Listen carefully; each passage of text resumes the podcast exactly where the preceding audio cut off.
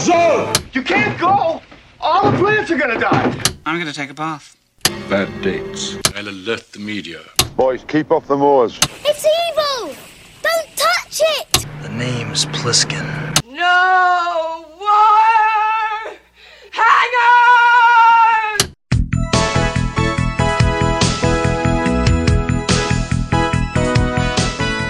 Welcome to Vintage Video, where we're rewatching the 80s so you don't have to. We'll be reviewing every major film release of the 1980s in chronological order, overanalyzing what you've seen and spoiling what you haven't. I'm Patrick O'Reilly, I'm Jesse Bayless. And I'm Richard Wells. and today we're discussing Bloody Birthday, released April 28, 1981. It was written by Ed Hunt and Barry Pearson, directed by Hunt, and released by Rearguard Productions. Jessica Alba was born the day this film was released. Bwah, bwah, bwah. She's a murderer. Probably as a result. But was there also an eclipse? No, no, not at all. And other babies born on that day? Probably. I need to figure out which celebrity turned exactly guar- 10. I guarantee there was at least one other baby born that day. Chances are Like the trick question is like, how many birthdays are there in a year? 365, That's right. depending on the year. Early working title was Happy Birthday, but that was changed to avoid confusion with 1981's Happy Birthday to Me, but I'm not sure that fixed the problem. Bloody Birthday and Happy Birthday to Me being a horror film makes Yeah. me confuse them anyway. I might have gone with the French title, which translates to The Killers of the Eclipse. Sure. Do you guys recall the last time that someone was driven to murder by an eclipse? Sphinx? That's right. Or no, sorry. Oh. Wrong. No, sorry, not Sphinx. The other one. God damn it. We watched this stuff such quick succession. Um, Awakening? Yeah. Awakening. I get those two mixed up in my head. Thank you. I don't, even though I said yes when you said Sphinx. But I will edit that part out. yeah. And this part. I just I just have Jesse say Sphinx over and over again. Sphinx? Sphinx, Sphinx, Sphinx, Sphinx. Sphinx? Sphinx? And then I'll cut in me saying this. Stop guessing Sphinx, Jesse. You're freaking everybody out. Apparently, this version was cut down from a much more graphic version with gorier kills. Uh, so I went down a bit of a rabbit hole because I was doing my little research and I went onto IMDb and the trailer that IMDb has for this film is not something I would call an official trailer. uh, it it starts off with the OCP logo from RoboCop, and I was like, "What? Was there an actual production company that used this logo before RoboCop?" Well, it looks like what the the trailer is for maybe for a TV distribution of it or something like that or like a re-release. It doesn't look like it's the original release yeah to me. and and but it's it's weird because it, it doesn't seem like the OCP logo was coming off the tail end of a showing of RoboCop, Right, And then no, going yeah. in, it looks like a production company logo, but also the quality of the film or uh, of the trailer film is very much like a VHS level, and I don't know if that was like a post effect. But the graphic design of the title at the end of the trailer looks to me more modern than Yeah. what we're seeing in 81. Well, and it looks like there's additional footage spliced in. Correct. There, there's some additional like video shot. Like it almost looked like something for like Monster Vision or some other type of special show that was gonna be talking about the film. Yeah. Very weird. That's funny though that they would use the OCP logo on there. We open the film on Meadowvale Hospital on June 9th, 1970, as a doctor pulls up outside in a convertible. Coincidentally, this is the day my father could first legally drink alcohol. June 9th, 1970. He turned 21 that day. Happy birthday, Dad. At the front doors, a nurse informs him that they currently have three women in labor, and he advises her against staring at the eclipse. We cut to a time lapse by a series of crossfades as the moon blocks out the sun, and we overhear the doctor moving from hospital room to hospital room to deliver a boy, a girl, and a boy. Eight days shy of 10 years later, we fade to a cemetery in Meadowvale, California, June 1st, 1980. A couple, Annie Smith and Duke Benson, are making out at the foot of a tree. He introduces her to the ambulance game, which is a fun game about ignoring consent. He tells her that his hand is an ambulance and that as he drives it up the surface of her thigh, she is instructed to say red light, when she wants the ambulance to stop. But when she does, Red light. Never heard an ambulance stopping for a red light. they kiss some more. So smooth. yeah. This guy needs Miss 45 on his case. Yeah. They kiss some more, and he pulls out one of her boobs. Things start getting hot and heavy, and they decide to relocate into a, an open grave where they're less likely to get caught. Yeah, it's like you're already in a graveyard, which is like, does this? Does Isn't this do- sexy enough for you? yeah, does this do it for you?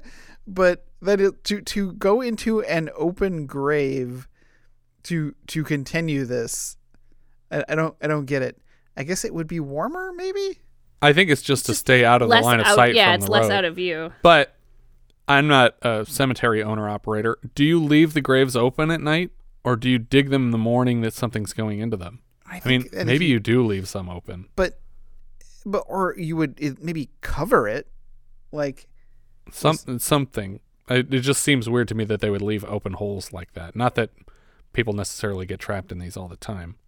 The POV of someone else in the graveyard approaches the grave, and dirt starts to fall in on the lovemakers. Duke assumes this is the work of someone named Willard and stands to pick a fight, but is suddenly smashed twice across the face with a shovel and collapses back into the hole. and it's amazing foley work on this shovel. Yeah. it's one one sound short of just me actually going whoopsh whoopsh.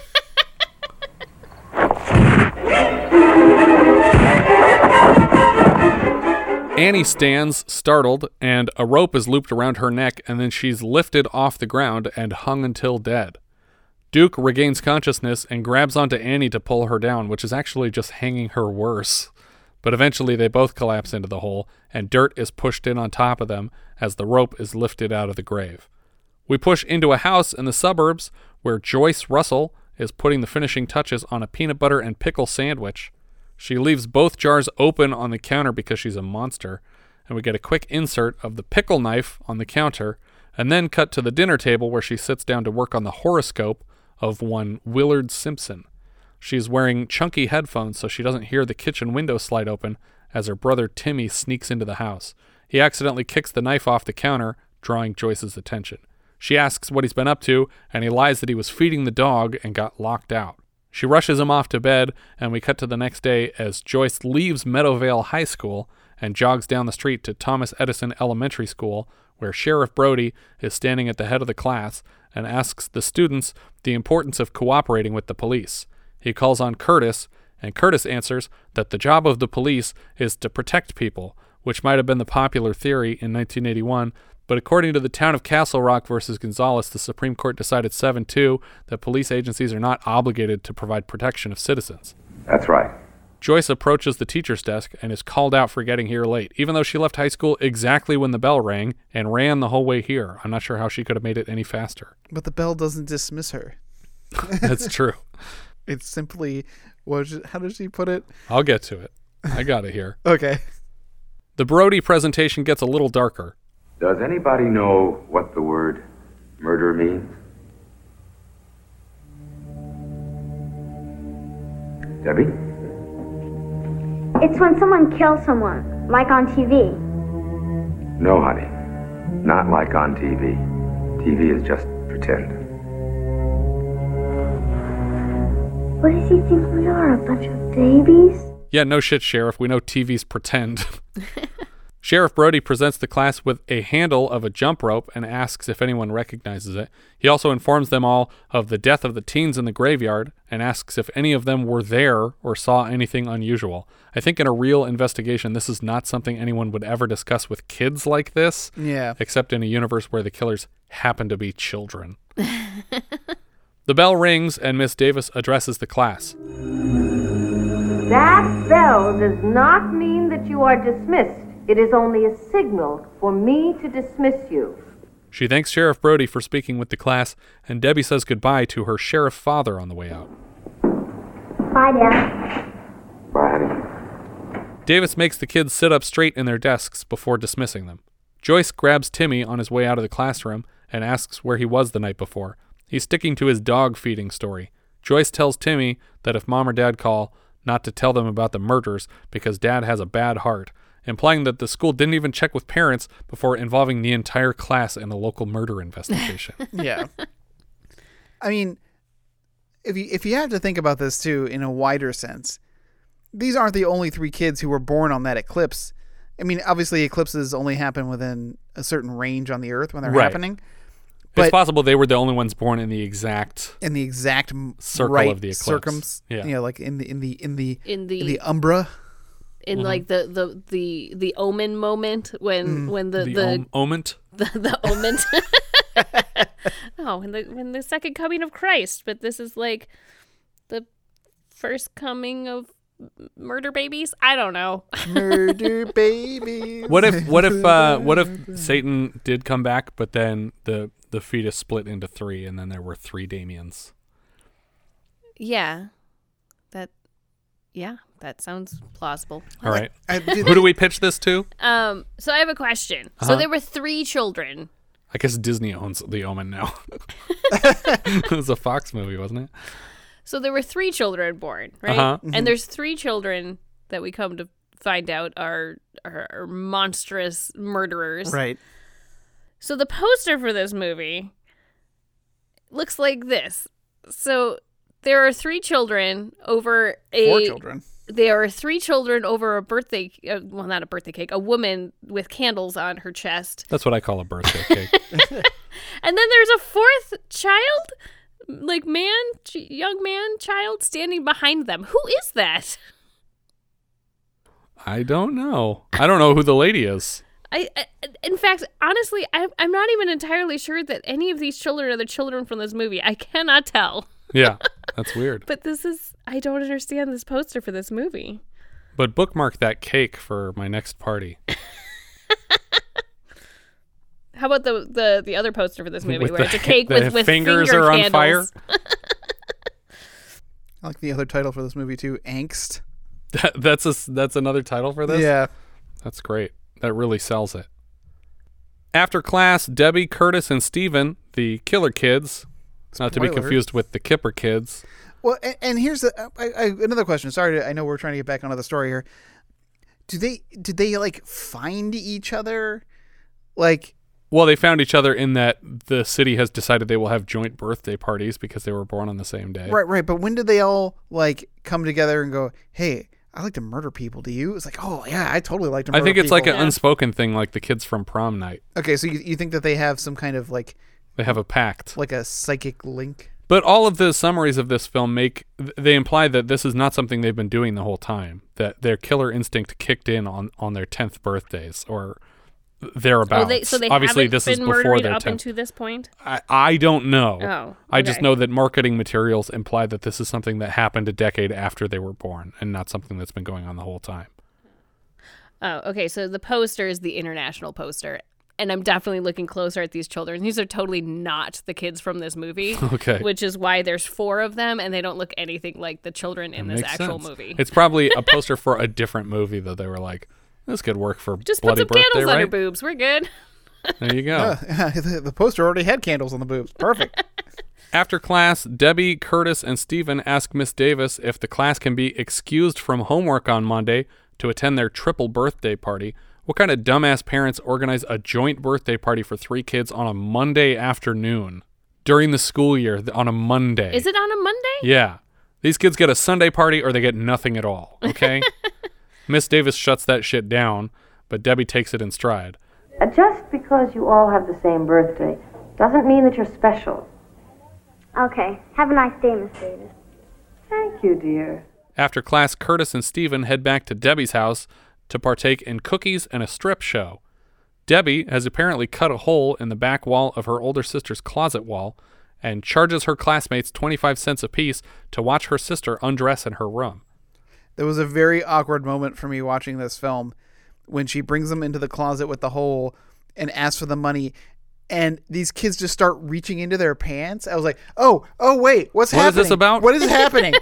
uh, and I was like, "Oh God, they're bringing money out. Oh, thank God." I thought, I, I, for, I, because I don't know what kind of movie this Like, oh, that's is. weird. He's got a roll of dimes there. Oh, God, that's not a roll of dimes. I was like, I, this movie is not going to do that, is it? It was like really upsetting. Steven watches for a while as Beverly dances topless to music in her room until Curtis yanks him away from the peephole for his turn. Beverly starts to pull down her panties when Debbie takes them away from the hole, informing them that it's another 10 cents to keep watching. Curtis happily pays up, and sure enough, Sister strips completely down, giving Curtis an eyeful of ass before Beverly starts putting on another outfit and his coin runs out again. Beverly sees Joyce walking by outside and asks her to wait up. Yeah, so she's not not only is she doing something which I don't think is very realistic, like dancing around nude in her bedroom. Right. But the That window's would- open. That's not realistic. Yeah, nobody dark- does that. It's dark outside and it's well lit in her room. It's just like the whole neighborhood could be seeing her naked. They don't have to pay 10 cents. The kids could be standing in the bushes. I don't I don't think she cares. I don't think Beverly cares a whole lot about I'm any of just saying, you save some money and just stand outside. I don't know. I think you teach your sister the value of a dollar first. That's what I would do. this show is worth more than 35 cents. You're Julie Brown. Did I mention this is Julie Brown who gets Yeah. completely naked in this scene? Uh, I also was hoping that when she makes the discovery about the hole, that she goes and she finds out about the money. I was like wondering. I thought she was gonna make a line about getting her cut. Yeah, yeah. Beverly sees Joyce walking outside and asks her to wait up. They walk together and agree that the double murders are terrifying, especially to Beverly, who spends a fair amount of time in the graveyard with her boyfriend Willard. Why? Well, not to get buried, that's for sure. She asks if Joyce finished his horoscope yet, and she confirms that Willard should be interested in a Scorpio like Beverly. Very quickly, we learn that Joyce has one and a half boyfriends. Paul hasn't called in a while because he's studying for finals, and Beverly implies that that might not be all he's doing. I get the impression that this might mean that her boyfriend is actually away at college because I think it would be harder to cheat on someone in this small town. Beverly also brings up that Paul wouldn't be happy to learn Joyce has been working on a paper with Mr. Harding. Beverly, Mr. Harding's married. yeah, but he sure is cute. And has he ever got the hots for you? Beverly tries to get Joyce to admit that she thinks Harding is cute too. Suddenly, Sheriff Brody pulls up beside them and reminds his daughter Beverly to be home on time tonight because there's a murderer on the loose. We see Brody pull up to his home and chastise his wife for leaving the front door open, which he claims defeats the purpose of their security system. Okay, so their security system is super bonkers. Yeah, it's like the 13 Ghosts security system. Yeah, it, you turn this key and it magnetically locks down the entire house. All the Very doors weird. and windows. Yeah. Insane fire hazard. and, and the windows are unbreakable, bulletproof glass. Yeah. What is this guy afraid of happening? Yeah, but and this is the, the only use for the security system is when you're in the house, mm-hmm. right? Because you're not going to magnetically close all the doors from the inside after you leave. Also, wouldn't you only use it when you're asleep at night in the house? You wouldn't use it like when everyone's awake, including your cop husband. So he acts like it's stupid of her to leave the door open. It's like, can we never open this door? Because you're here and I'm awake. No one's breaking in here in the middle of the day. Mrs. Brody apologizes, but she's been distracted planning for the triple birthday party, which is apparently such a fascinating event that everybody in town is expected to attend. Outside, we see someone place a skateboard across the concrete steps to the house. Debbie calls her father out, and he successfully evades the skateboard on his way down the steps. Yeah, I was like, I was like, oh, was that intentional? Yeah, was he Or- was he looking where he's stepping like someone who's using stairs might do, or did he just happen to walk around it? He asks her what's wrong, and she tosses the rest of the jump rope on the ground. Funny that the cop expected children to recognize the jump rope handle used to kill the teens in the graveyard, and somehow didn't recognize it as belonging to his own daughter. It's like, does anyone recognize this? Oh, I bought this. This is ours. Crap. Ignore this.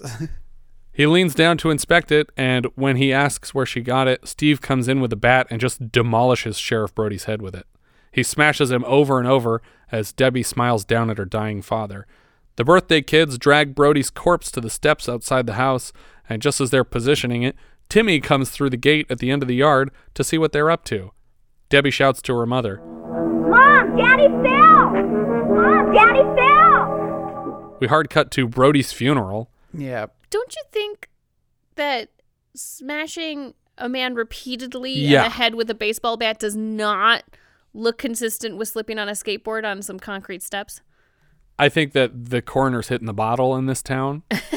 uh, and because, yeah, you're right. There, there's no way you could confuse multiple contusions of blunt force trauma of a bat smashing a Yeah. person's face in with, oh, I slipped and hit a concrete step. Um, It's not unless- the same thing, unless it's like a whole flight of stairs. or, or unless that bat had like a one, it just had a corner on it. He just put a concrete corner on it. Yeah, just hitting it with a corner to make sure it was consistent. I like clever. this idea. Clever.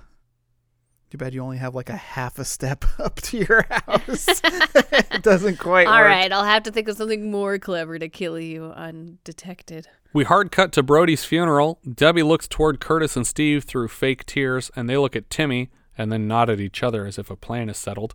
We cut to Curtis, Steve, Timmy, and another kid playing hide and seek in a junkyard.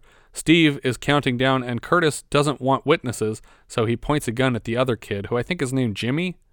Uh, he points a gun at Jimmy and then tells him not to copy their hiding spot. So Jimmy's just like, fuck this. And he leaves to go home. Curtis convinces Timmy to hide in an old refrigerator and then buckles it closed.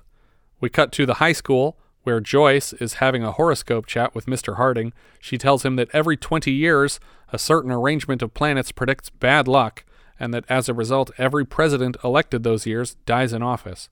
It turns out this was sort of true at the time, though the deaths didn't begin until 1840. They lasted straight through every 20 years until John Hinckley Jr. fucked up the pattern less than a month prior to this film's release.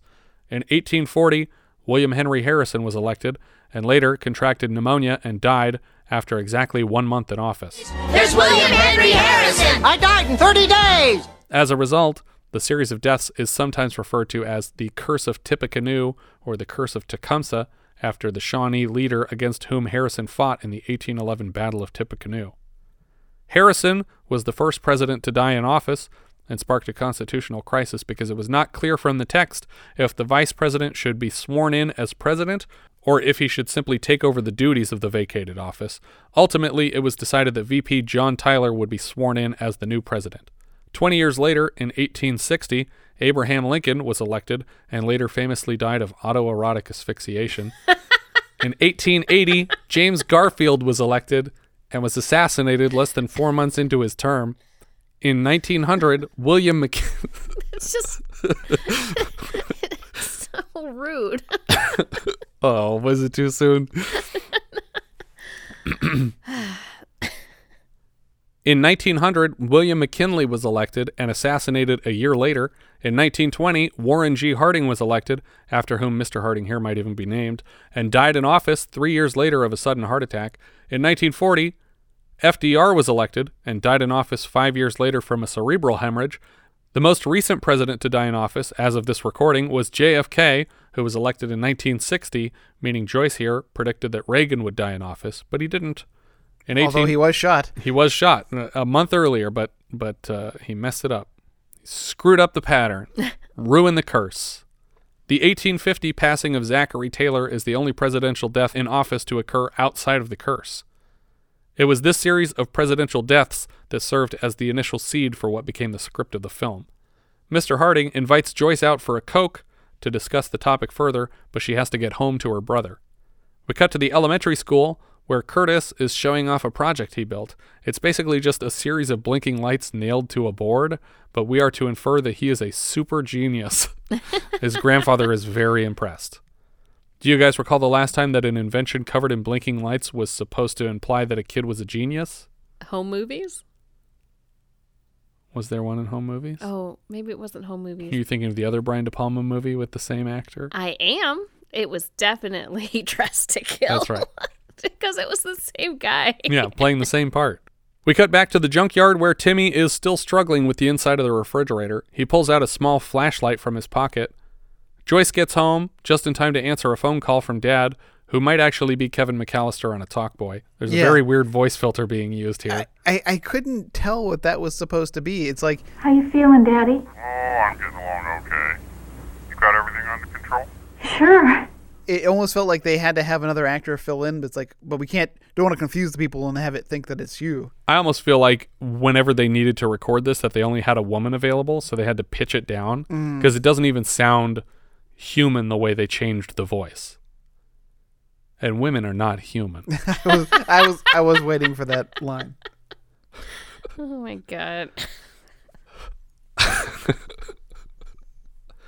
Gonna get a lot of mail about this episode. They ask to say hi to Timmy, but she lies that he's out playing outside. I mean, I guess he is. Unless, does a refrigerator count as indoors? I don't know. I don't know the rules. Timmy notices a metal strap screwed to the inside of the fridge and unscrews it with a coin from his pocket that he was planning on spending looking at some bush later. Screwed it up. This is like this isn't a traditional fridge either. This is like a big double door Yeah, fridge it's, that it's you'd a have scary like, one. It's like an industrial fridge. Correct, It's got yeah. two But big it also doors it locks from the outside, so it's specifically for killing people, probably. This is why you're supposed to remove the doors of refrigerators when you dispose of them. I know this, Punky Brewster. I'm not doing this to people. He wrote a whole film about it. Yeah, made it. My senior project was about people dying in refrigerators. Oh, okay. This is why when we got rid of our last fridge, you I couldn't get the door off or something like that. I, I couldn't get the door off, so your dad came over and padlocked it shut and didn't like provide the key, and then Yeah. we put it on the corner. and it's great up. because there was already somebody inside. And they can't open And it they 'cause won't they don't have a key. Yeah. I guess we'll never know what's inside this fridge oozing red fluids. Timmy notices a metal strap screwed into the inside of the fridge and unscrews it with a coin. He sticks the strip of metal through the crack in the refrigerator doors and manages to jimmy the lock open. Or Timmy the lock open, because Jim, Jimmy left, so it's just Timmy now. The music here is very relieved and celebratory, but I just wanted Steve to start wailing on him with a bat right here. like like the dad who missed the skateboard earlier. Just in case he gets out, you wait here. Timmy makes it home again, and Joyce asks where he's been, but this time he's honest about everything. He tells her that Curtis locked him in a fridge in the junkyard, and further, he admits where he was the night of the murder. Apparently, he went to Debbie's house intending to pay money to see through the peephole, but Debbie wasn't home. Instead of being disgusted or using this as a teaching moment, Joyce just laughs at him. you paid money to spy on a girl against her will. That's funny. She promises not to tell their folks if he stops playing with Curtis, especially at the junkyard. We cut to the birthday kids in a treehouse making fun of Miss Davis. They vaguely threaten their teacher while Debbie glues a photo of Miss Davis into a scrapbook. She flips back a page to reveal a cutout article about Sheriff Brody's death by freak accident. The accompanying article reads Future plans will, of necessity, have great bearing on the situation as it now stands. Decisions will have to be made of the actual planning of the project, which will take considerable time. But it is felt that these steps are important. Do you guys recall the last time we saw a killer keep track of related newspaper clippings? Schizoid? No, that was just cutting things out for notes. Um, I almost have it. I can picture the scene. Was it the howling? It was in The Howling. Yeah. He had it all over his wall, but do you remember the one before that? He only actually ended up taking one clipping. And it bothered us because we thought he was going to keep collecting them. oh, was it Fade to Black? It was Fade to Black. In the middle of the night, Curtis knocks on Debbie's door and verifies that her mom is sleeping before turning off the security system and inviting Curtis inside. Curtis swaps his toy gun for her deceased father's service weapon. The next day, Curtis finds Miss Davis doing dishes in what I'm assuming is some kind of faculty break room. He points a gun at her, and she's not amused because she's seen this toy gun that he often points at people. She instructs him to leave the gun at home or she will confiscate it, and he pretends to put it away in a jacket, which in reality he intends to use as a silencer. As soon as she turns away, he shoots her in the back and she collapses on the floor. Immediately, the other two kids show up to start cleaning up the murder scene. Debbie heads outside to the playground just as Joyce and Timmy arrive on campus. She calls to Timmy and they wander away together as Joyce moves into the faculty room. Weirdly, the kids thought far enough ahead to wipe up all the blood, but now the counter is just littered with blood sponges. Like they're all covered in gross She blood. wasn't doing dishes. She was mixing red paint in a cup. And so I think that the implication was this is like an art room sink and like that is red paint, but it's actually blood. So when she comes to like clean it up, she's like, oh, somebody made a mess with all this Yeah. paint. Joyce is confused by the scene, and behind her we see Stephen hiding in a cabinet pointing the gun at her. Suddenly, Curtis bursts out the door, and Joyce follows him out. We see Curtis walk right up to her brother, but when she ducks back inside, Timmy just starts wailing on Curtis. Yeah. Debbie just watches the beating unfold until an older faculty member arrives to break up the fight. Back in the faculty room, we get a psycho-ish score as Steve points the gun at Joyce again, but she crosses the room to open another cabinet, and Miss Davis's body just falls right out into the room. Yeah, she's been like stood up Yeah. to Yeah. fall forward to whoever opens this door. Well, I feel like we've already established that these kids must have super strength from the eclipse because they lifted a teenage woman like off of her feet through a you know a jump rope. I out think of a that was cooperation. yeah, I think two of them Or holding- three, possibly. Okay, so well, if two or three of them can lift a woman off of the ground with a jump rope, then they can stand a woman up in an art I closet. don't disagree. Especially if rigor mortis had set in and she was stiff as a board. But if she's not, it would be And very light as a hard. feather. Yeah, ah, I was gonna say it. Damn it. No, she wouldn't be light as a feather. It's No, not part of they- rigor they, mortis. They chant, and then that happens, and then Rigor mortis makes you weigh one pound all of a sudden. Or at least twenty-one grams less. That's true. Because you shit yourself. 21 grams of shit every time you die. Dietitians don't want you to know this one secret. Lose twenty-one grams instantly.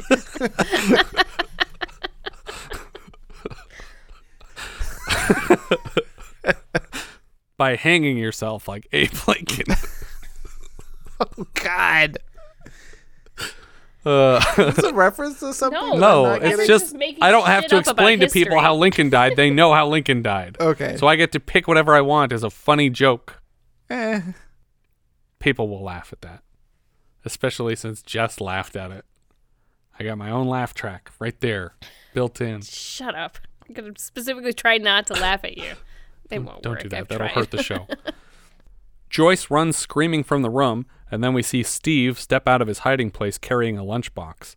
We see a police car pull into Joyce and Timmy's driveway, and it looks like a deputy has given Joyce a ride home. Or is he the sheriff now? Or is Steve the sheriff now because he killed the previous sheriff? Is sheriff? that the right of succession? Did he just take the star off of her dad's chest and pin it to himself? And Well, I thought this lunchbox thing was going to come into play. I thought, oh, they're going to put the gun in Timmy's lunchbox. oh, I thought it was just a way to move the gun from room to room. I, I realize that that's what it is now. Yeah. But I thought for sure they were going to like frame Timmy. That would work. On the front door, she finds a note that reads Joyce, I'm playing at the junkyard. Timmy. Instead of suddenly remembering that she left her brother at the school with a murderer and rushing back for him, she assumes that the note is authentic and that her brother has not only broken his promise, but uncharacteristically left a note to announce it. And left it outside of the house? Yeah. We cut to Timmy walking down an alley behind Debbie's yard, and she notices him from her treehouse and invites him up. At first, it seems like this scene is going to get crazy dark because, in a row, she asks if he knows how to play doctor and then admits that she knows how to play ambulance, as though she intends to play either of those games with Timmy here. Timmy positions himself in the easiest kill position possible, precariously balanced on the treehouse railing overlooking a sharp tree that he could easily be impaled on. Suddenly, they hear the phone ring, but neither of them moves to answer it. It still ends up saving Timmy's life, but maybe Debbie was just trying to slow him down for a bit, because we cut to Joyce calling his name at the junkyard. A child wearing a white sheet over his head with eye holes cut in it sits up in the driver's seat of an old car. Joyce finds the fridge that Timmy described with part of his flashlight and the bent metal strap inside. I feel like if I was this kid, I would keep that strap in my pocket forever. Yeah.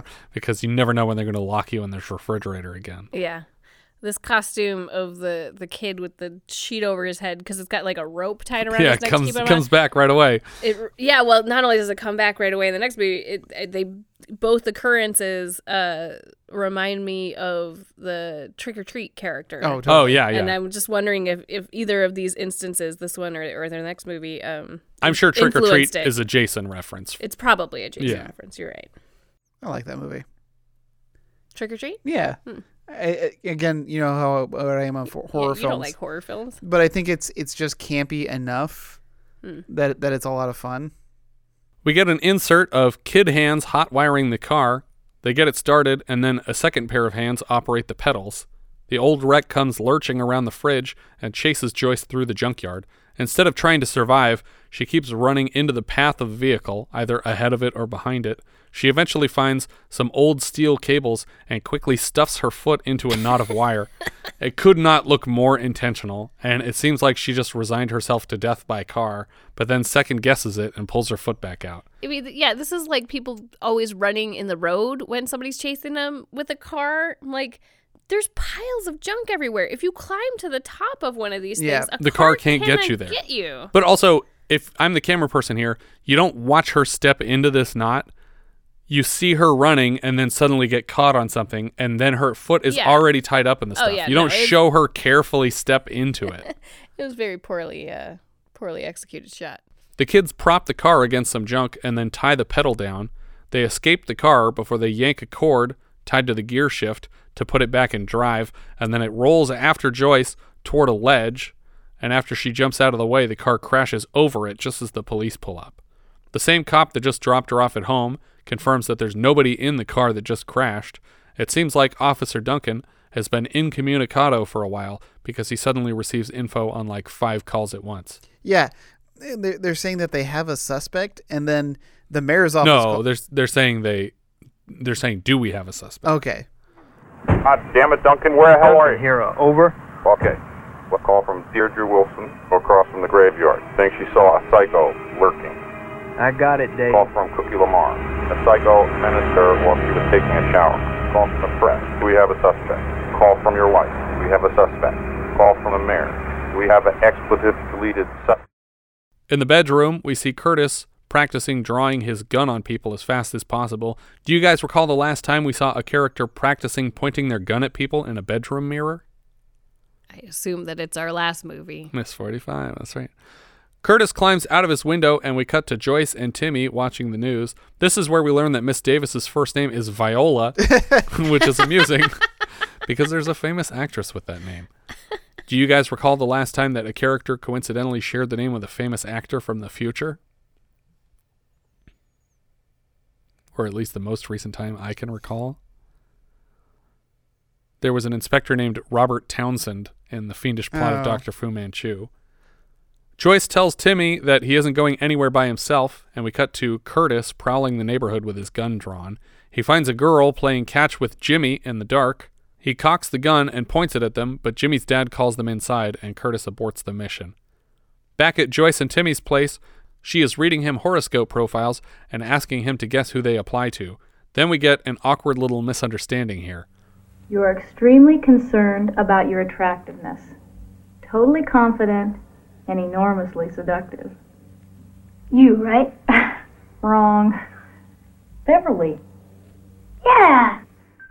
We see a POV through the hole in Beverly's closet wall as she cries about her father's death. Her boyfriend Willard sits nearby, half assedly consoling her. Beverly complains that her sister didn't even seem to care, and we see Debbie pick up an arrow and stick it through the hole to push some of Beverly's hanging clothes out of the way. Beverly and Willard start making out hardcore, and Debbie leans in close to watch. We cut back to Joyce, who has just finished making Debbie's chart. Considering everyone in town knows that these three kids were born simultaneously, and birth time is literally the only metric that correlates to a horoscope, it's weird that she didn't just call this the chart for all three kids. She says that the eclipse during their birth means that the sun and moon were both blocking Saturn, which controls emotions.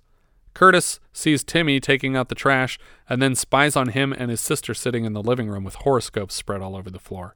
He raises the gun toward the window, and we get a bit of the Jaws score here.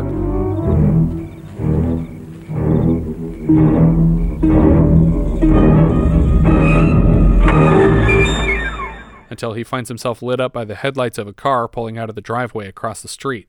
He runs away again until he sees a blue van pull up and park by a white picket fence. A boy and girl inside move to the back seat and begin making out and stripping down to nothing. Yeah, perfect place to have sex in a van in the middle of a suburban street. Yeah, where no one will call the police on you. they see that van a rockin'. Curtis watches through the windshield for a moment, and when he jumps down, the girl says she thinks she heard someone and makes her boyfriend go check for strangers, but he doesn't see anybody. And when he returns to her, he starts sucking on one of her boobs before he lays her back down across the van. Curtis jostles the back door, frightening the couple again, and when the guy pushes the door open, Curtis shoots the guy right in the forehead. The girl cowers, screaming, and Curtis follows her into the van, firing round after round. We crossfade to a kitchen table with multiple birthday cakes.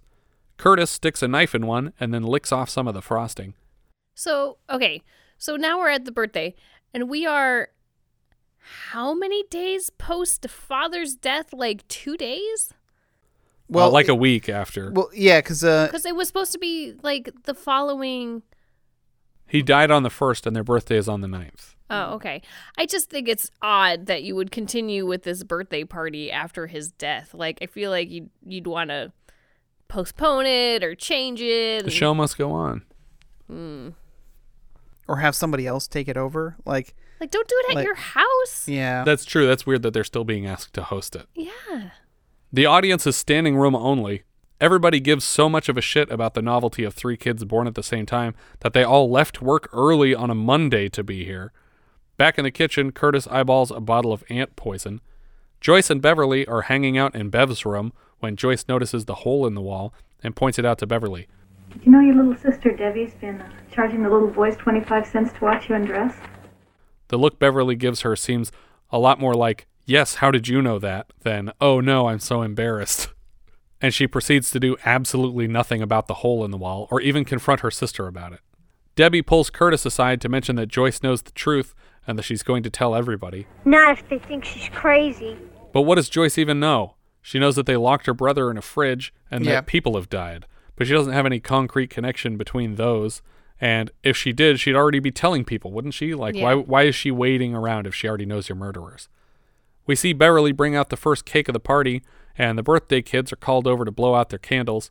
Mrs. Brody tries to take a moment to give a speech about her husband. There is one person who is not here today. And he would very much like to have been here today with us all. Okay, man. Oh. okay. She is corralled away from the party because she's bumming everybody out. Who would have had her give a speech? Like, I think she wanted to. no. She this is- overestimated her abilities. This is dumb. Partygoers remark on how good it feels to have a party in the wake of these gruesome killings. Curtis, One of which happened last night. Yeah. Yeah. Like, again, all of these people have died within a week, and Yeah. like, like this is a large portion of this small town. Multiple murders. and, and the last killing happened right outside Joyce and Timmy's house. yeah, They would have for sure heard the shots. which is just down the street from this because Timmy runs over to this house all the time, right? Mhm. So like people were murdered out front and you still have a birthday party? man, feels good to have a party though, doesn't it? Well, when you know you can go at any minute, might as well celebrate. Yeah. Celebrate every party like it's your last. Treat every day like it's cake day. Curtis walks through the party and finds what I can only assume was the party clown. It was clearly an afterthought, though. The production didn't pay for a clown on set. It's just a dude in makeup wearing a sleeveless shirt juggling oranges, probably whichever guy on set had the frizziest hair. Curtis moves up to the clubhouse to supervise, and Beverly suggests they get a second cake because it's going fast. Curtis beats Joyce inside and applies frosting around the edge of the second cake, but when Joyce finds him doing it, she gets all pissy at him. Curtis, you're making a mess. He literally just drew a rectangle around the words on his own birthday cake. Chill out, lady. He starts doing the same thing to a third cake. Outside, Beverly insists she already needs the third cake, even though she's only cut one piece off of the second cake, and Joyce heads back inside. Again, she finds Curtis over decorating the cake, but this time he seems to be hiding something behind his back. What's the matter with you? Look at that cake. She gestures to the cake as if it's ruined and isn't just more frosted. it's not like he's crossing out the words or anything. Yeah. I think that it was pretty presumptuous of them to assume that Joyce would be the one coming in to get the cakes and that she would come in That's in- true. in, rapid succession twice. Yeah. And alone. And and how long has he been standing in this kitchen waiting for somebody to get more cake? Well, it's his birthday party going on. Maybe he keeps urging people who aren't Joyce out, like, why don't you send Joyce in here for the cake? She's a really good cake getter. She asks what he's hiding, and he drops the bottle of poison on the ground. She asks what he did with this poison, and he just smiles and says nothing. Joyce races outside and starts slapping cake out of everybody's hands, insisting Curtis has poisoned it.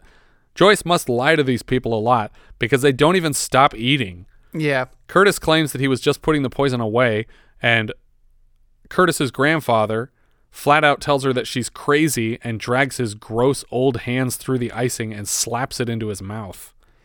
But he admitted that he had the poison. Isn't that like immediately suspicious that on your birthday you went in the kitchen And, and, we're playing with poison near playing with cake. ant poison?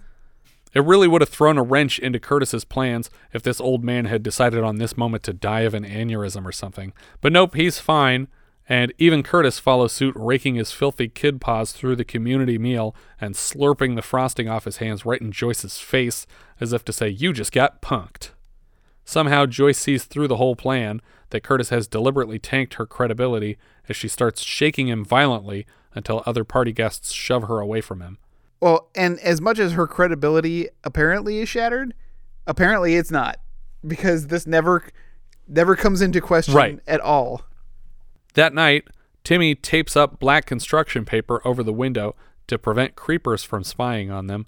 They hear a creak from inside the house, and Joyce moves to investigate it. Now the score seems to be emulating James Horner type music, and apparently they had approached him to compose this film, but couldn't provide his going rate. Joyce sneaks around the house carrying a large trophy as a weapon. She finds the patio door open and asks if Timmy did it. Just as he denies doing it, the closet behind Joyce swings open, startling her, and Joyce almost hits her boyfriend Paul in the face with the trophy. She's in tears and hugs him tight. Is he unaware that there's been multiple murders Yeah, he d- happening he in doesn't this town? check his mail, I guess. I just, it seems like a bad idea to surprise people after a murderer's been going around. She'll be even more surprised. That's true. surprise! I didn't kill you. She's confused how he's even here because he's supposed to have finals. Hey, hey, what about your finals? Decided to take off. I missed you. You just skipped finals? Isn't that the significant portion of your grade in most classes? Did you just drop out of college? or do you intend to retake all these classes and spend more time away from your girlfriend down the line? Timmy smiles creepily and watches them kiss for a while, and she tells him to head to his room when suddenly the audio drops to nothing and then comes back in and the picture quality suddenly looks like it was color corrected. I don't know what happened here. There's just a weird moment. Joyce chats with Paul in her room, and he confirms my suspicion by predicting that next year will be easier because they'll both be in college. But she's recently decided, somewhat out of nowhere, I've been doing some thinking. And what I really want to do is be a reporter. Not take a bunch of stupid classes. so many problems here. Number one, you have shown exactly zero inklings that you want to be a reporter, unless by reporter you mean you want to be the author of a horoscope section. Two, no one in town believes a fucking word you say, so you'll have to start fresh somewhere else. And three, won't you need a journalism degree to work as a reporter? But I looked it up, and Joyce here is technically a boomer, so she could probably just walk right into that job. she came to this decision in the wake of all the local deaths. She's not going to put off her plans for the future anymore. And from now on, I'm going to do what I want to do, not plan to do what I want to do. Paul kisses her, and we crossfade to Beverly, putting on makeup, and suddenly she can't find her nail polish. She starts rifling through Debbie's drawers and comes across the scrapbook of successful kills. I won't read you the text of these articles, except to say that they're all the same placeholder stuff. Debbie catches her reading through it and says it's private property. Clippings of murders? What are you, some kind of little ghoul? Beverly hands it to her mother, which is like, don't show this to your mom. Your mom's fucking traumatized right now. You're, she's a basket case. And Debbie claims that Curtis left it here. Mrs. Brody bans her from ever playing with Curtis again and instructs Beverly to burn it. Beverly burns the book in the fireplace, and Debbie sneaks up on her with a fire poker, but Beverly catches her and steals it away. Debbie calls Curtis and tells him to get Steven and meet at her place. I want to know who has a fire in the middle of June. Beverly. well, it was the only thing that was on the f- on the fireplace was this scrapbook. W- The fire wasn't already going. No, no, I Oh, think okay. she She, lights started it. She lit the Never book mind. first and then put it in there. I I I also love how problematic it is to aggressively and angrily dial somebody on a rotary phone. Yeah. Because Debbie's just like. I feel like it would be harder not to aggressively dial That's- because I'd just that's be true. like, this fucking dumb invention.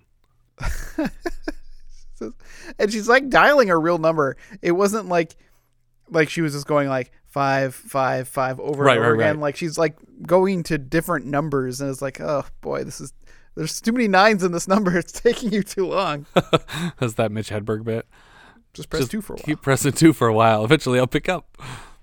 Debbie goes back to the closet to watch her sister again, and I wonder why they bothered to include a scene of her finding out about the hole in the wall if it doesn't affect anything moving forward. She's even undressing in front of it again. And Debbie lines up another arrow, this time with an actual bow, and she taps the arrowhead on the wall a few times to draw her sister closer. When she's finally close enough, Debbie looses the arrow and it penetrates Beverly's eye and probably brain. She is dead fairly instantly, and Debbie tucks a rag under her head to absorb blood. She hears her friends knock on the door and lets them in while Mrs. Brody takes a shower. The boys are a little disappointed to see Debbie killed her without them. Curtis plucks the arrow from the eye and hands it to Debbie, who just throws it back through the peephole into the closet in the living room. They're carrying Beverly out in a sheet when the phone rings. Mom tells Beverly to answer it, but Debbie answers. It's just the wrong number, Mom. Beverly's gone. Oh, okay. Bye. But who was this? Debbie just picked it up and immediately hung up. Whoever it was would surely call back, wouldn't they? This is the second time in a movie where a phone rang for no reason other than we needed to hear a phone ring and it didn't matter who was on the call. After her shower, she finds Debbie scrubbing Bev's blood out of the carpet, but she claims it's nail polish. And even then, she's just like, Oh, I spilled some of her nail polish. She's like, Oh, don't do that. Bye. And walks away. And it's like, This carpet is ruined. Yeah. You should be angrier and helping her clean it. with Even if something. you're not angry, like you're just like this girl is it's a 10-year-old girl and she's just like clean it up and I'm like I don't I don't even trust myself to be able to get nail polish out of carpet perfectly. Like this 10-year-old girl is not going to clean this properly. And she's just using a rag on the floor. You, you just use nail polish remover. Yeah, you'd have to use it on the You just stain. sprinkle it on there. yeah, I don't very think slowly. that's going to totally work, man. Just pour a whole bucket of it. The carpet's going to be discolored Then color it. with more nail polish. Do you guys have carpet shade? Like it when my fingers look like carpet. It's like a really pukey green. They just leave Beverly's body out in the yard, and we cut right to Beverly's funeral. I have to assume they shot all these funeral scenes the same day, probably using the same hole and coffin, maybe even the same hole that the kids were making out in at the start of the film. Why dig more than one hole? just keep putting bodies in there. Yeah, the town used the same hole? No, I mean the production used the same hole. At the funeral, Mrs. Brody has a breakdown, but nothing unusual for a widow who's just lost her oldest daughter. We cut back to Meadowvale General Hospital, where apparently Mrs. Brody is being committed for some reason. I assume a psychiatric assessment or something. She says that she'll be home in a few days, and Debbie is left in the care of some random woman who we've never met. Joyce is obviously bummed about the death of her friend, and to cheer her up, Timmy offers to fix the sprinkler. He's like, Oh, I'm sorry. I'll fix the sprinkler for you. Timmy asks Joyce what it's like to be dead, and she tells him not to think about it. Back at Debbie's place, she seems to have been left alone by her caretaker. Was she left alone or did she kill her? I don't know. We, we never see that woman again that was supposed to be in charge of her. Curtis does a bit of rewiring in the security system panel and then announces he's it for a game of hide and seek. Debbie and Steve run for the door to go outside, but Curtis's electrical work seems to have locked all the doors. What work did he need to do? He just you just turn the key and then keep the key. But he and had to make it lock from the inside also. Yeah, so I think that maybe whenever this wiring change isn't enacted, that you could open it from inside. Oh, but okay. when he rewired it now, it's now it's permanently locked, which I'm not entirely sure how that works. Yeah, because because in a minute, uh, Joyce will be over there and she'll turn on the system and go and test the doors. But I'm Yeah. assuming that the, I was assuming that they were operating as to be expected that you cannot open them once the door eh, once the system's engaged. I don't know. Curtis quickly finds Steve wandering around like an idiot without even trying to hide. But because this is a cross between tag and hide and seek, he taps Steve and says, Yeah, you're it. but then continues looking for Debbie. She jumps out of a closet and runs back to the panel to turn the switch and unlock the doors again when they hear a sound outside. Timmy is throwing huge fucking rocks at the front window, but they aren't having any effect. My dad put in special glass. What the hell kind of doomsday prepper is your dad? He spent all this time locking up the house like the Pentagon, and then he got beat to death by a 10 year old with a bat. Can't plan for everything. That's true. When Timmy runs out of throwing rocks, he books it back down the street, and the killer kids follow.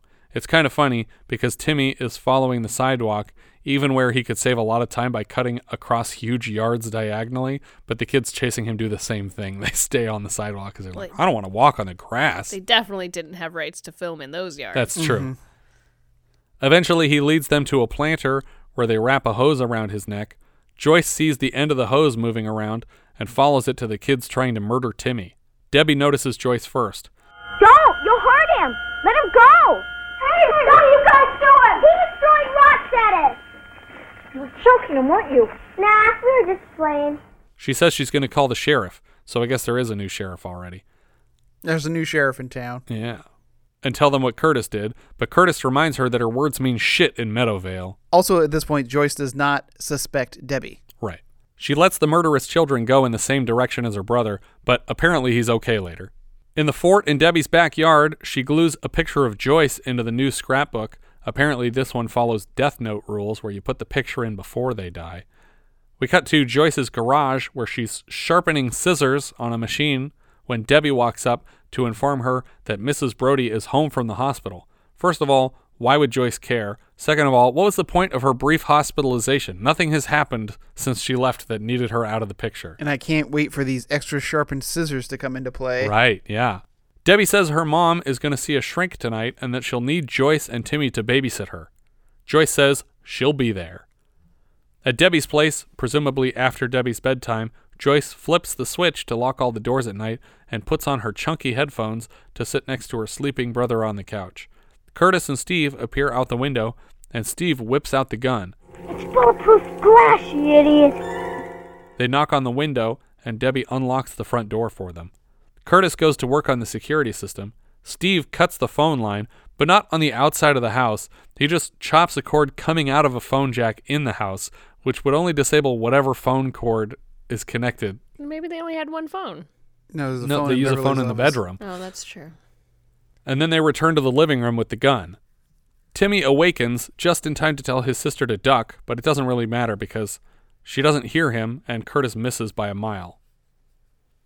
Debbie wraps the jump rope around Timmy's neck and Joyce hits her in the face with a lamp, knocking her to the ground. Curtis wastes the rest of his bullets into the wall because he's a horrible shot. Miss Davis must have just been luck. Joyce and Timmy race to the security system, but the key is missing, so they can't unlock the doors. Curtis returns with the freshly reloaded gun and continues missing them by a long shot. Debbie emerges from her favorite hiding place in the cabinet to drop a jump rope around Joyce's neck. But she breaks free, and the two barricade themselves in Beverly's room. Suddenly, Curtis is firing bullets through the wall at them. Lots now, without bothering to reload. I think I counted 12 shots from this revolver. And he's aiming very high. Joyce tries the phone in Beverly's room, and it magically doesn't work either. Debbie lines up another arrow shot and fires it into the room. She patiently lines up a third shot. Why aren't they closing the closet door? The, the, like they they they, do, they know that the hole's there. Yeah. They know that arrows are coming in, but then they strategically stand to let one of the other kids into the room. Yeah, but before that, even Timmy jams a hand mirror through the hole. Yeah. Like that's going to block anything. Like it's not just going to fall out immediately because the person on the other side gets to decide how long that mirror is there. I I thought that they were going to lure the other kid in so that he gets into the arrow path. that would work too. Would have gotten shot. Joyce stands around a corner as Steven continues to force his way into the room. She picks up an enormous fishbowl with no fish in it, just a bunch of seaweed, and for the first time, I thought she had a solid plan. Debbie effortlessly pushes the hand mirror out of the hole and pokes another arrow through. When Steven gets close enough to Joyce's hiding position, she fucking splashes him with the water from the fish tank. Just smash it over his head. yeah. What are you doing? I thought for sure that kid was just gonna be smashed Yeah. to pieces. But instead, she's just like, water. That'll Now you're get him. all wet. She just watched Wizard of Oz yesterday. Was that a MacGruber reference? Ha ha ha, now you're all wet. Steve is so disoriented by the water that they're able to lock him in a chest before leaving the room. Joyce suggests they find Sheriff Brody's gun just before we hear it firing in the hallway they just escaped to, where Curtis last had it. Somehow she doesn't realize that's what Curtis is using. Yeah, well, I mean, she thinks that he just has a gun though that he brought because he has But he has a toy gun. Oh, but he switched the toy gun out for the real yeah. gun. And and I don't know where she thought Curtis got this gun if not from the parent of the other murderous child. And how does she know where Sheriff Brody keeps his gun? and how to get into the cabinet. Like, did he teach you that when you babysat once? Like, if you need a gun, it's right up here. Curtis has them up against the door with the gun drawn, but the gun clicks, out of ammo. Timmy tackles him to the ground. Should have learned to count to six, Junior. Or 12. Um, he just fired 13 shots after the last reload. Joyce gets him hogtied while Debbie watches from across the living room. She takes the gun, opens up the security panel, and just starts wailing on the electronics with the butt of the gun, which, good news, unlocks all the doors and windows. Bad news, allows Debbie to discreetly exit the house into the night. This is the weirdest, worst security system ever. Yeah. Like, I don't even understand how it's traditionally supposed to work because there's a key in it, Yeah. but they always leave the key in it normally. Right. Like, in this instance, they the kids took it out. So, if the point of this thing is to keep people in your house, what's to stop them from turning the turning key the on the key wall? and leaving. And if and if somebody were to walk in, like if it's any sort of alarm system, all they have to do is turn the key and And your now- alarm system's and the alarm system's going off. I don't understand It, this. it might as well be a light switch. The only thing that I could see that is perhaps something that we didn't see, a lot of houses in my neighborhood have uh, glass windows in there on the front door, and so for the deadbolts, it's the kind of deadbolt like you had at your old place where it's a key required on both sides. Yeah. Um, because th- those are those are usually those for easily reached around and broken through windows to unlock the deadbolts. Right. So they kept the key in it all day, but at night when they went to bed, they They took the take the key, key out. They take the key Oh, out. Okay. Um, so we only saw them with the security system operating during the day, or when somebody was actively in the rooms. So it's possible that they would take this key to bed with them Mhm. uh, when the house was secure for the night. Sexy. Joyce sends Timmy across the street to call the police from a neighbor's house. Debbie watches all this from a tree in the yard and suddenly sees her mom pull up to the house. Mommy, Mommy, Curtis and Steven did some terrible things, and Joyce is gonna blame me too. Sweetie, calm down. Know exactly what happened. When Mrs. Brody sees the cops pull up, she backs away with the only family she has left. I, I, I had a lot of problems with this too. It's like, why not just say Joyce is going crazy and tied up Timmy and Steven, or Curtis and Steven, Yeah. and she's shooting up the house. And Like- she killed Beverly. Yeah, it's because like- she likes Willard. Yeah. There's so many easy fixes There, there's easy, easy outs for all of this because she's already been discredited. yeah. And I put away that poison because for some reason Joyce had it on the table next to the cake. Yeah. The next day, we see the boys escorted from the police station to a car and likely to jail or some kind of incarceration. Again, why? Did they confess? I don't they ha- know. I mean, the- if they're sociopathic enough, then they might have confessed because they don't see a reason not to. That's true. But they seem pretty secretive about everything. Uh, because again, Joyce is supposed to be discredited. But Yeah. There have been no consequences for that discreditation. I mean, at least Joyce has a witness in the form of Timmy Yeah. who can corroborate everything Well, she said, and even all the separate physical it. evidence around the house. Yeah. like a wet little boy in a trunk and Yeah. a hog-tied Curtis. Yeah. You you just that you just left one kid like gimped in the trunk. I wouldn't even mention him. I would just push him back into the closet and close the door. They just find him a week later. We cut out of town where Debbie is cranking up a jack beside a small roadside motel. It sounds like Debbie has completely convinced her mother that she was going to be blamed for the killings, so Mrs. Brody has come up with a new name for her, Beth Simpson, which is weirdly close to what her older sister Bev's name would have been if she had married her boyfriend Willard Simpson. She would have been Bev Simpson, and now her daughter's name is Beth Simpson. Beth Simpson promises never to talk to strangers again, and as the car pulls away, we push in on the moving truck behind the motel and we see a man crushed under the axle of the truck because Debbie stole the jack she was playing with from under it, We hold on the dead guy for a moment, and then we fade to black. I actually really like this final reveal because she's just playing with it like it's a silly toy, and then we see that she killed a guy with it. I mean, I like I like that reveal. I don't understand the mom here though. Like she totally just like I guess she's she had some sort of mental breakdown when her husband and daughter were killed. But Right. like I think don't that know. it just seems like a weird switch to be like, okay, I don't have any idea what happened, so let's just go and run away and change your names forever. I'll, I'll I will continue to protect you. yeah, she only has one egg left in her basket, and it's this kid.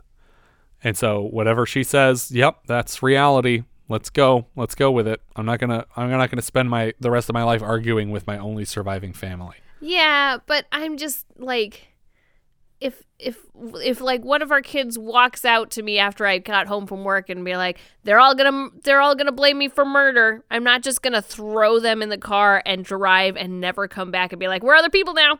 That's the difference between you and me. I make this look good. And obviously, that's much harder to do today to just become a different person. I think about it this way though. Honestly, uh I die and then one of our kids dies and then another one of our kids dies and the last one tells you that they're going to be blamed for murder. So they're all you have left. You're not going to run away and start a new I life in think another I think I have more questions before before we get in the car. You can ask questions and drive at the same time. you're you're losing time for every question you ask without the car started. Is this is fun. No, not really. I thought it was fun. Eh. I, I feel very misled for a movie called Bloody Birthday, in which the birthday is the least bloody day of all. That's true. There wasn't really any blood. Well, I guess there The was only blood was when the lady got her eye busted in. And there was it like a nail little polish. Oh right, the nail polish exploded from her from her eyeball. What what did what do we call that, Richard? What have we been calling that on the show? Uh, the orbit. the orbit. There you go. I don't even like that word. Never mind. Eye socket. That's the, the all the blood we saw came from Julie Brown's eye socket, and uh, uh, there was also, I guess, technically a circle on the forehead of naked dude. That that was practically wearing underwear. Still, he was so white, just Like- in this one zone. I don't feel like the children were particularly creepy. I think Debbie was. I think they did a really good job with her. She reminded me so much of the Bad Seed, the way she plays the character. I, I think Curtis was also pretty menacing. Steven is the one who has like very few lines. yeah, he doesn't get to do much. Yeah, they, they, they definitely favored Debbie and Curtis. At that point, just have it be two kids. Yeah, might as well. But that's not really a phenomenon. Two children born at the same time. That's true. Neither is three, if you ask me. Lots of people are born at the same time. I don't know. I feel like the it what it wasn't the the plot was thin, the acting wasn't all that great, and the you know like it wasn't campy enough, and it wasn't gory enough, and it wasn't like it wasn't I over agree. the, it wasn't over the top in any way. They should have killed more people in funnier ways. There should have been more gore.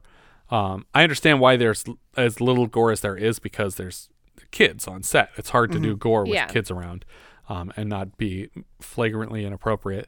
But I do think that they make up some of that low rating with all the nudity because it's good to have a lot of nudity in these movies if you're not going to have a lot of blood. So they they balance the scales a little bit that way. There's more nudity in here than there has been in most of the slashers that we've dealt with. Um, but I also just like the killer kid genre. Um, I don't dislike the killer kid genre. I just think that this was kind of weak. Yeah, I think these these kids could have been a little bit more menacing than they were. They were just kind of sweet kids who were capable of murder. I, I, I think that they needed to be more devious with their murders, where all of their murders just seem like murders of opportunity. Yeah, that's true. Like it, like they had they had this whole thing like a scrapbook. It was like, oh, we're gonna kill the teacher. It's just like, oh, what kind of crazy plan are they gonna come with killing the teacher? Oh, they're just gonna shoot, her in the back. I was like, okay, that wasn't as impressive as I was hoping it would Yeah, be. yeah, yeah. Yeah. Um, and and again, when they discredit, uh, you know, uh, Joyce, I thought there was gonna be something coming out of that, and I think it would have been more interesting to actually have poisoned the cake. Yeah. and everyone's like vomiting at the birthday Yeah, party. yeah, yeah. And Kill everybody. or, or Have it look like Guyana, just like everybody's just erupting blood all over the party. yeah, just like uh, what was it? Uh, uh, Hateful Eight. Sure, yeah. just, just vomiting this blood fountains. Yeah. Uh, I, I, I'm not a horror guy, as you know, uh, but I, I definitely didn't feel anything about these murders. Yeah. Uh, We don't set up any of the victims well enough before they die. yeah, And and like the Beverly character is so poorly written that it's just like I get naked in front of this window Mhm. and I got a boyfriend. Oh, someone's spying on me? Oh, anyway. yeah, and and the whole like killing Beverly in their own house when it's just them in the house, like the whole, the, you know, don't don't shit where you eat kind of thing. Yeah. Don't like kill where you eat. Yeah, I was like, why why are you going through all this trouble to kill people out away and you're slowly bringing the murders closer and closer to where you live to the point where they're actually in the next room. Right. It's almost as if they're 10 year olds. But I no, and I agree. 10 year olds should be better at killing people. This is eight year old bullshit. Don't shoot where you eat. That's better. Man, I don't think it was very good. It's not a thumbs up for me. It's a thumbs up for me. Nah, it's a down for me. Um, what are we thinking Letterboxd? Um, I don't need to watch this one again. It's not particularly high. I have it at number 39 out of 49 for the year. It is below Modern Romance and above Improper Channels. Okay. Uh, I am putting this at 45. So it is below Miss 45 uh, and above Maniac. All right. Um, I have it much higher. I have it in 28th out of 49, which is just under Eyewitness and just above Underground Aces. Um, I asked you guys to bring your three favorite kid killers to the table today. Um, I think, uh, well, why don't we go around in a circle and, and say what our number ones were? Jesse, who was your number one killer kid? Uh, well, I had to pick uh Macaulay Culkin in The Good Son. It's a good choice. I had a lot of problems with this one because I don't know many killer kid movies. Or, Sure. Um, so I had to kind of just go with what I knew. Um, and I went with Saoirse Ronan from Neil Jordan's Byzantium, where she is a vampire. Uh, and so she does actively kill in that. That counts. I consider that. Uh, I went with Gage from Pet Sematary um, because he's so young. Um, but I remember the first time I saw that movie, way too young to see that movie, that it scared the fuck out of me. Yeah, when the yeah. kid came back and started growling at everybody and killing people. Uh, also, all the cuts of just the trucks going by. Yeah. Like uh, that movie just, uh, every time. Yeah, I still haven't seen the remake, but It, it's it's okay. It's watchable. it's Lithgow replacing the monster guy, right? Yeah, yeah, yeah. Or the and it's monster Jason guy. Clark is the father. Oh, okay. Who I like. Um, who was your number two, Jess? Um, so I picked the girl from Let the Right One In. So I guess I went with a similar route as Vampire. vamp- vampire girl. Uh, the the remake of that was on my list because that's the only one I've seen Oh. with, with Chloe Grace. You should see the original. It's I- better. That's that's what everyone tells me, and I and I agree. I should see it. Yeah. Um, but that's not what I my number two. My number two is an ensemble. Uh, The Brood. Okay. David Cronenberg's The Brood. That's a good choice. Uh, my number two, and I don't know how well this fits the category either, but I went with Takako Chigusa from Battle Royale. Oh, That's okay. the Chiaki Kuriyama character, who, I mean, I guess technically she's killing in self defense, but she seems very good at it. Yeah. Um, and uh, Was she the was she the honeypot one? Yes. Okay. Uh, who is just a complete psychopath. Um, and uh, she's great. And then Quentin Tarantino used her as uh, Gogo Yubari in Mhm. Kill Bill. Uh, Jess, what's your number three? Um, so I have a soft spot for the Children of the Corn movies.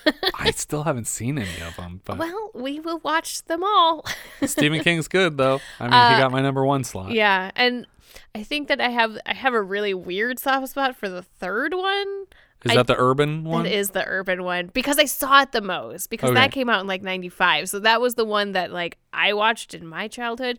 Um But I did pick uh, Malachi from the original one, so we'll we'll we'll get to that one soon. He's like the the older redheaded creepy boy. See, the one that I'm the most eager to watch is actually the second one because there's a GIF from that movie that people use all the time of an old woman in a wheelchair just getting rocketed through the front window of a restaurant, and it makes me laugh every time I see it. And I need to see the movie that it's from eventually.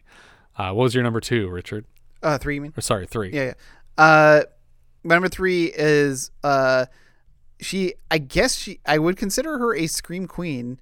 Um, although most of her movies that she was scream queens of were before she was like 15. Uh, the actress is Jodelle Ferland, and while she played many characters, like she played the creepy girl in Silent Hill, um, she's the voice of the Little Sisters. She was in Tideland, Terry Gilliam's Tideland. Okay. Um, uh, but the scary movie that I'm picking for her is Cabin in the Woods, in which she played Patience Buckner, the one-armed hatchet girl whose diary that they read from to activate the whole thing. Oh, okay. Because she's just really great in that. She's also the voice of the the witch from Paranorman. Uh, oh, okay. The the young witch at the end. yeah, yeah, yeah. Yeah. Uh, and so she and she's got all kinds of like horror films on her on her slate, you know, but before she was, you know, Yeah. an adult. Uh, but I like I just like Patience Buckner because she comes because she makes it through the whole movie. Like she that she just comes in at the end and she's still like slowly dragging herself by Yeah. the ratchet. Uh, my number three, I went with Matilda from Roald Dahl's Matilda. No, uh, from Leon the Professional. Oh. um, because she's a killer and she's a kid and Yeah. she gets trained how to be an assassin. Yeah. Um, and she's wonderful. I really like Natalie Portman in the role.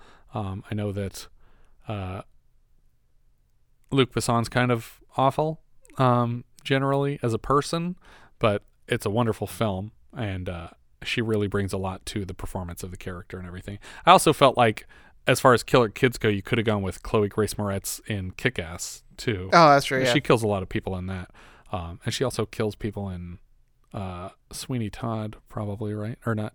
Is that the one? Uh, no, not no, Sweeney Todd. Dark uh, Shadows. Dark Shadows. There you go. Hmm. Uh, but yeah, Matilda was my number three. Um, on Discord, Sir Husk went with Village of the Damned as a number one, and then The Brood and Xtro was his third option. I don't know. I don't know what that is. I'm going to show you guys a trailer after we record this because it's pretty ridiculous. But he also had an honorable mention for Alice, Sweet Alice, uh, because of a twist. I can't explain why that didn't technically fit the category. Ariana03 went with Children of the Corn. Benny suggested X23 from Logan because she kills a lot of people. Oh yeah, she does. Uh, Tanya went with The Bad Seed as number one, The Hunger Games as number two, and Mm. Carrie as number three. Carrie's a good one. Yeah. Ian Graham said Little Anakin and Phantom Menace because he kills a bunch of people working on the Death Star.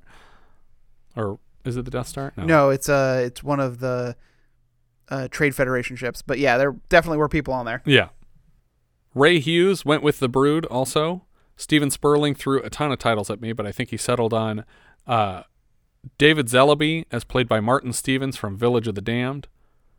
Uh, on Twitter, Dr. Butcher MD had another vote for Bad Seed. Helen went with Reagan from The Exorcist. Switch the Envelope podcast went with Damien from The Omen. QUIQUE mentioned Quien Puede Matar a un Niño, aka Who Can Kill a Child. Wyndham Jennings picked Orphan. Uh, Mr. McGrath went with Children of the Corn 3 Urban Harvest. So yeah, somebody else likes got- it that hit one. the list. Miss Patrick Patrick McGrath put that one on. the that third one. one is is just special. through. All right. I'm going to take your word for it. And Mackenzie Lambert went with The Children. Oh yeah, So well there we go. It's another solid choice. And I'm assuming that's a five way tie between all the kids because they're all kind of great. Our writer director here was Ed Hunt. After this, he directed Alien Warrior, The Brain, and Halloween Hell. The writer, Barry Pearson, did Firebird 2015 AD, released only in Madison. He also wrote The Brain for Director Hunt. Music was from Arlon Ober. He was the composer for X Ray next season, Eating Raoul, and Crime Wave, which we were just talking about, the Coen Raimi co production. Right, right. Cinematographer Stephen L. Posey. He was the DP of Slumber Party Massacre, Penitentiary 2, Bloodsong next season, that horror film written by Luca Brasi, and later Savage Streets and Friday the 13th, A New Beginning. The editor here was Anne E. Mills. She's the editor of Bloodsong, and later Hamburger the Motion Picture. Lori Lethin played Joyce Russell. She was Denise Dalbert in The Day After. That's the TV movie about the end of the world. Julie Brown was Beverly Brody. We had her last season as Candy in Any Which Way You Can, and this season she was apparently in one of the commercials in Incredible Shrinking Woman. Later, she's in Police Academy 2, Earth Girls Are Easy, and Shakes the Clown, and she's Miss Stoeger, the PE teacher in Clueless. She also voices Lisa in a Goofy movie. I also know she was the the voice of Celine, which was an Aladdin animated series character. Oh, okay. And I was like, oh, okay, I know Celine. That's fun. Joe Penny played Mr. Harding. He's back as Officer Phil Buckwald in SOB later this season. Bert Kramer played Sheriff James Brody. He played the Los Angeles Fire Chief in Volcano.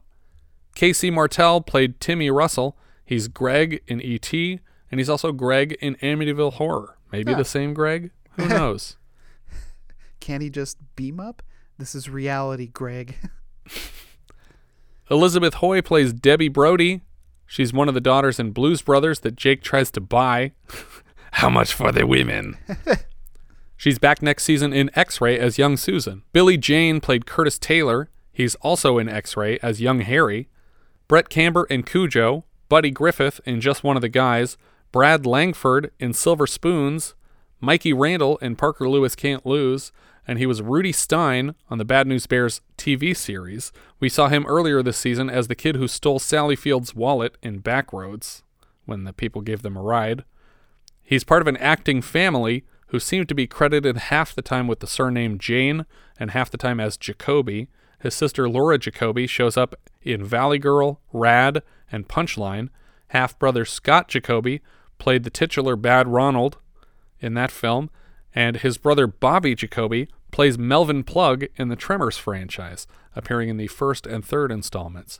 His now ex wife April Wayne is also an actress who appeared in MacGyver episode The Eraser as a bartender. That's the scene where MacGyver meets the eraser and he fixes the jammed soda gun at the Yeah, bar. yeah. Susan Strasberg played Miss Viola Davis. She's the daughter of famous acting coach Lee Strasberg. She was Fran in Roller Coaster and Joanne Morgan in Sweet 16. Jose Ferrer played the Doctor. He was Emperor Shaddam IV in Dune. He's Cyrano in Cyrano de Bergerac, for which he won his Oscar. And he plays Lieutenant Barney Greenwald, the defense attorney in the Caine Mutiny. There was a doctor in this movie? He's he's seen running up to the hospital during the eclipse. Oh, that's it? And, Yeah. Well, and then I It's a big name for that one shot. Yeah. And then he talks over the eclipse montage. Hmm. Ben Marley plays Duke Benson. He was Patrick in Jaws 2 and Young John in Apollo 13. Eric Hope plays Annie Smith. She's back as Diana in Graduation Day, just around the corner. Ellen Geer played Madge. She's Sunshine Doré. That's the hippie girl that Harold's mom sets him up with to do the Romeo and Juliet scenes, who stabs herself in Harold and Maude. She was also Louise in our minisode review of On the Nickel. She's Rose in Clear and Present Danger, and Bonnie in Phenomenon. William Boyett uh, doesn't say what character he played, but he has lots of credits dating back to the early 50s. He's a government liaison in The Rocketeer. He's Judge Move Along Monahan in The Newsies, and he's the desk sergeant in Theodore Rex. Shane Butterworth played a classmate. He was Gary Tuskin in Exorcist II The Heretic, and Timmy Lupus on the Bad News Bears TV series. Ward Costello played Mr. Taylor. He was General Marshall in MacArthur and General Rogers in Firefox. We'll see him again later this season for Whose Life Is It Anyway? Michael Dudikoff was in this movie. Yeah. He played Willard. He was Millie's houseboy in our minisode review of The Black Marble. He's a conscript in Tron, but he's likely best known as Joe from Golan Globus's American Ninja series, where he appears in the first, second, and fourth installments. He played Robert Scandal Jackson on a TV series called Cobra. But here he was Beverly's boyfriend, who we only see sitting slightly out of frame as someone's watching them through the peephole. Cyril O'Reilly played Paul, that's Laurie's boyfriend. He was a soldier in Airplane and Tim in Porky's and Porky's 2. Ruth Silveira played Dr. Newell's nurse in Oh God Book 2 and Second Lady Shockley in First Family last year. She's also credited as an announcer in THX 1138. Sylvia Wright played the girl in the van. She was Carol in Terror on Tour from the makers of Home Sweet Home. John Avery played the guy in the van. He's Danny in Wacko, which is a Greydon Clark film we'll be getting to soon, and he was Aaron on Ark 2. Nathan Roberts played a reporter in The Formula, but we don't have a credit for him in this movie. I think that's everything for Bloody Birthday. If you guys have any thoughts you'd like to share with us, we are Vintage Video Pod on Twitter, Facebook, Instagram, and Letterboxd. Where, as I said before, you can find each of our full movie rankings for the year. We can also be found at vintagevideopodcast.com. We also have a Discord now. Join the 24 7 movie chat and share your thoughts on episodes past, present, and future at vintagevideopodcast.com slash Discord. And if you're listening on YouTube, don't forget to subscribe. Thank you so much for listening, and I hope you'll join us next time when we'll be discussing Friday the 13th, Part 2, which IMDb describes like so Mrs. Voorhees is dead, and Camp Crystal Lake is shut down, but a camp next to the infamous place is getting stalked by an unknown assailant. We leave you now with a trailer for Friday the 13th, Part 2.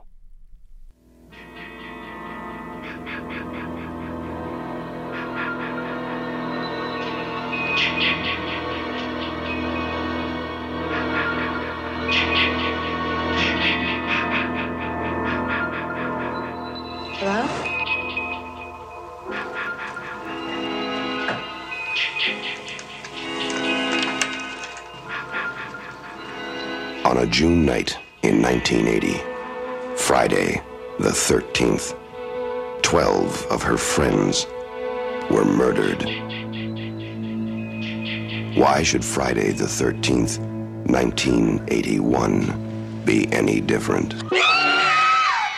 Friday the 13th, Part 2.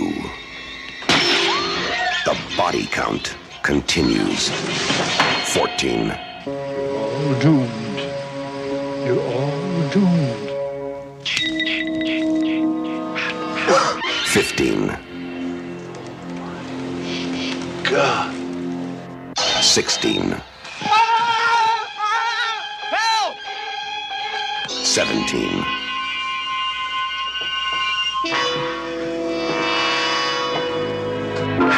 18.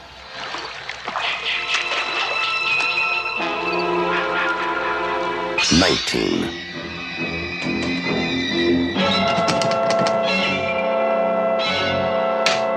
20. 21. 22. 23. Sandra? Jeff? The day you count on for terror is not over. Friday, the 13th, Part 2.